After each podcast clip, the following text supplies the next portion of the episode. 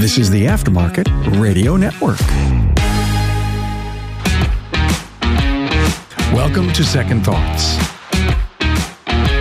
Perspectives on life in the new aftermarket with Bob Greenwood. Well, hi, it's Bob again, and welcome back to another Second Thought. I'm trying to reach out there. We've got to get to as many people as we can addressing the real issues of the aftermarket. Let's all work together to get that done we can do it. You know, I've given some second thought to some new math that's required in the independent shop aftermarket.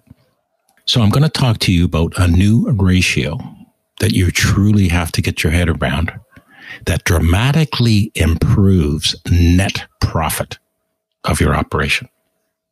The question is, what is your labor to wage ratio? Hmm.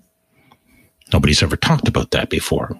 You see, a lot of shop owners, they look at their productivity measurement basically as book time to the completed time.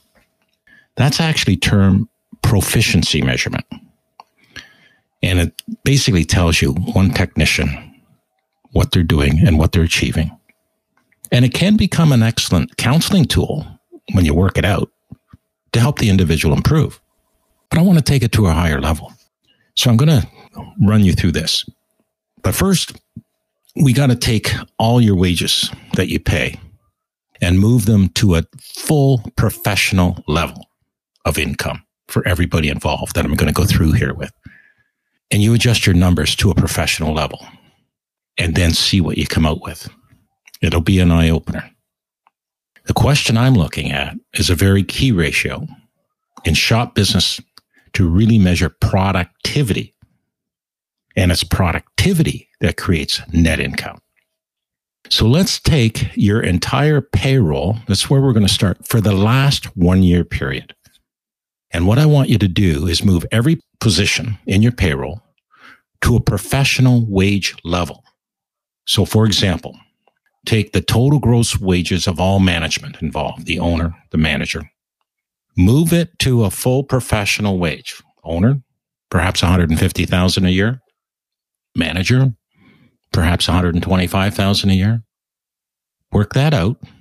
Then add to that all technician wages at a full professional level of income. In other words, the highest paid technicians in your marketplace. What would that run you? And add that in for the last year total wages of all service advisors or service consultants at a full professional wage level. Add that in. Total gross wages of all administration staff at a professional wage level. Total gross wages of any other staff not accounted for here. Then add in also total gross benefits, such as group insurance or any other benefits that you pay for on behalf of the staff. Look at your vacation pay and stat holidays. Add that in. Look at the portion that you pay as a shop for any government payroll taxes. Add also your total workers' compensation. And what would that be? Finally, total any other benefits that you pay on behalf of everyone in your shop. Add all that up together. And that becomes your total wage package for the year. So you may want to slow down, go back and work each one of those and play it over again and take one at a time. My point is here, make sure we are working with professional wages paid because this will open your eyes a lot. So we now have full wage package of the shop. Once you have that number, you divide it into the total labor billed or sold for the year. The key number that must be achieved today is a minimum of a dollar thirty in total labor sold to one dollar in your total wage package. Think about that. A dollar thirty. And remember, we're working with professional levels of wages paid. You can run a smoke and mirrors show and really have low paying wages and make yourself look good, but that is a smoke and mirrors show. Today, we've got to be at the professional level. We want to achieve a dollar thirty in total labor sold to one dollar in our total wage package.